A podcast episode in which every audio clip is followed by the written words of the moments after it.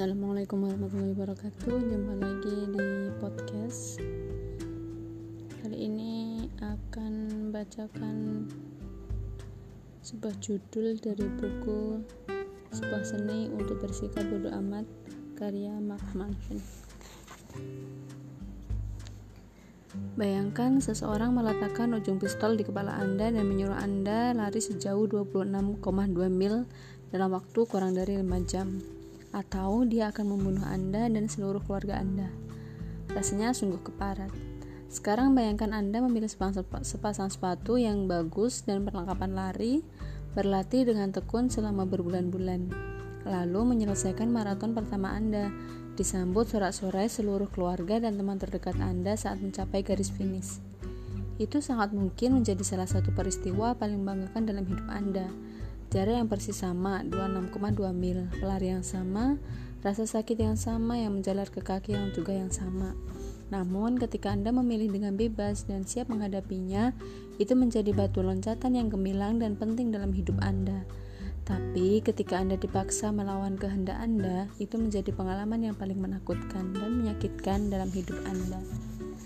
Seringkali satu-satunya perbedaan apakah suatu masalah terasa menyakitkan atau menguatkan adalah pilihan yang kita buat dan bahwa kita memiliki tanggung jawab terhadapnya. Jika Anda merasa sedih dengan situasi Anda saat ini, kemungkinannya adalah karena Anda merasa ada sebagian hal yang berada di luar kendali Anda. Bahwa ada masalah yang tak kuasa Anda selesaikan, sebuah masalah yang entah bagaimana mendesak Anda meski itu bukan pilihan Anda. Saat kita merasa memilih sendiri masalah yang kita hadapi, kita merasa lebih berkuasa. Ketika kita merasa bahwa suatu masalah datang karena dipaksakan, bertentangan dengan kehendak kita, kita merasa menjadi korban dan menjadi sedih. William James punya masalah, masalah yang amat buruk.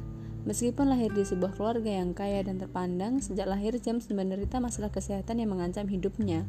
Masalah mata yang membuatnya buta temporer ketika masih kanak-kanak, kondisi perut akut yang membuatnya muntah berlebihan, dan memaksanya harus menerapkan suatu diet ketat dan super sensitif.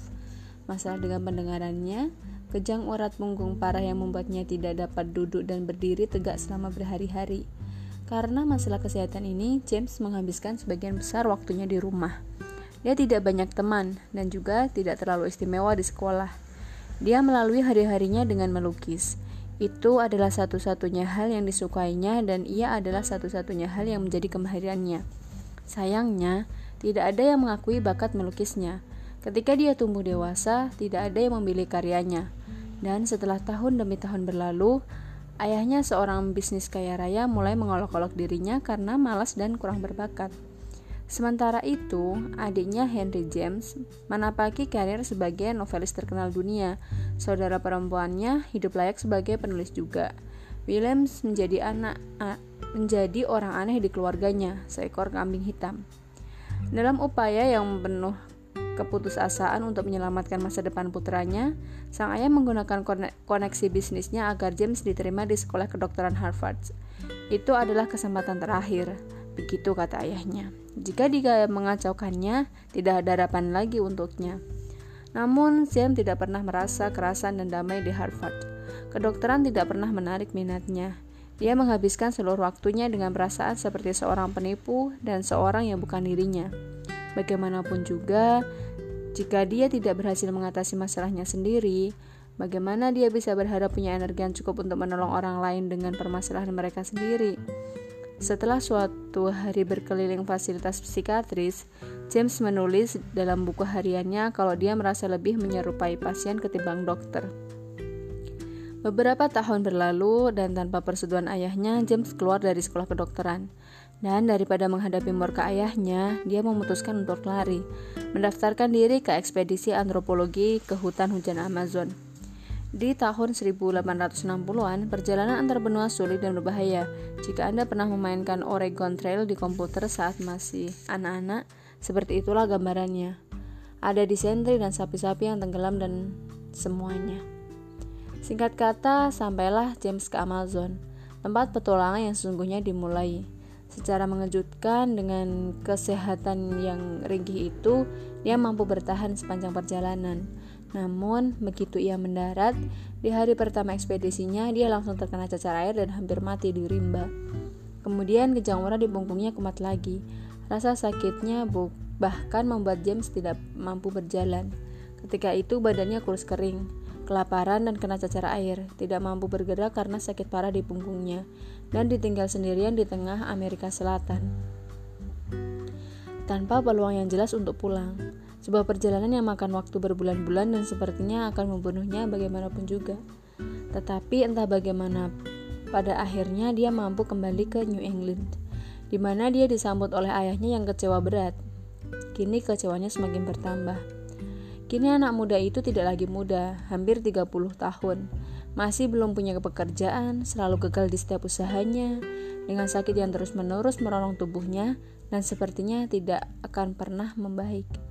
Meskipun demikian dan kesempatan telah diberikan dalam hidupnya, semuanya telah terberantakan.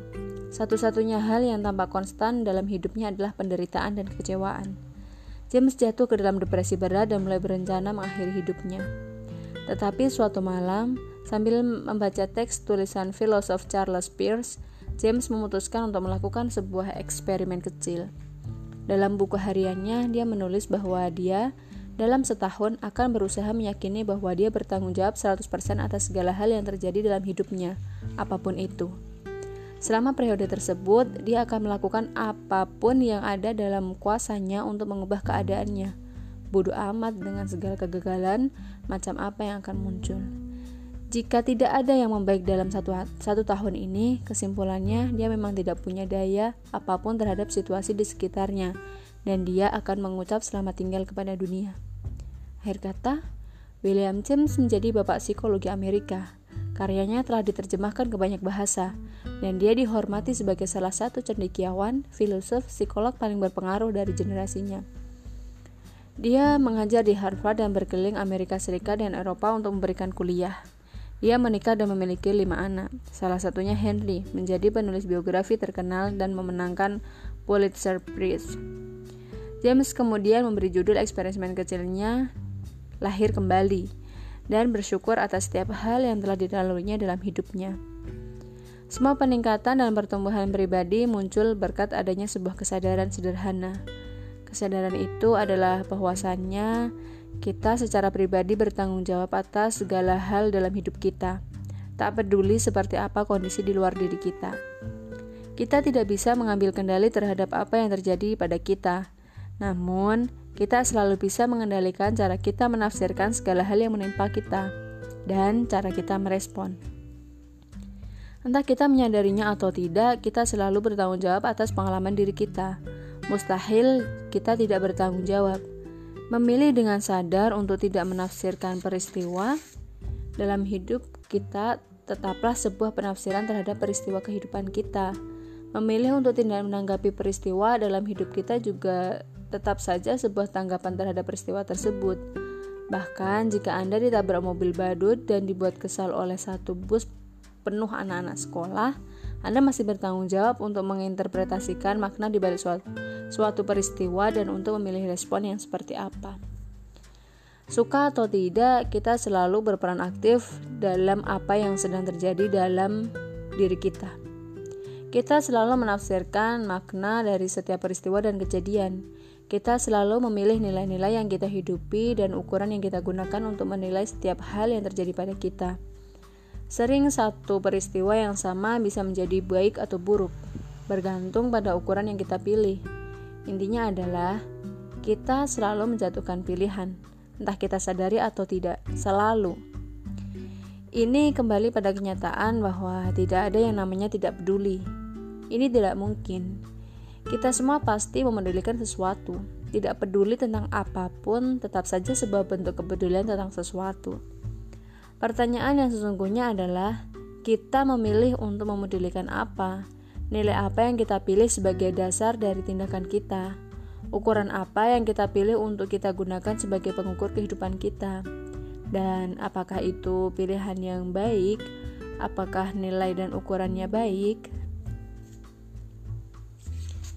Sekian episode podcast kali ini. Next, insya Allah akan lanjut masih dengan buku yang sama. Seni Bersikap Bodoh Amat karya Marx Manson. Di bab kedua tentang memilih. Terima kasih. Assalamualaikum warahmatullahi wabarakatuh.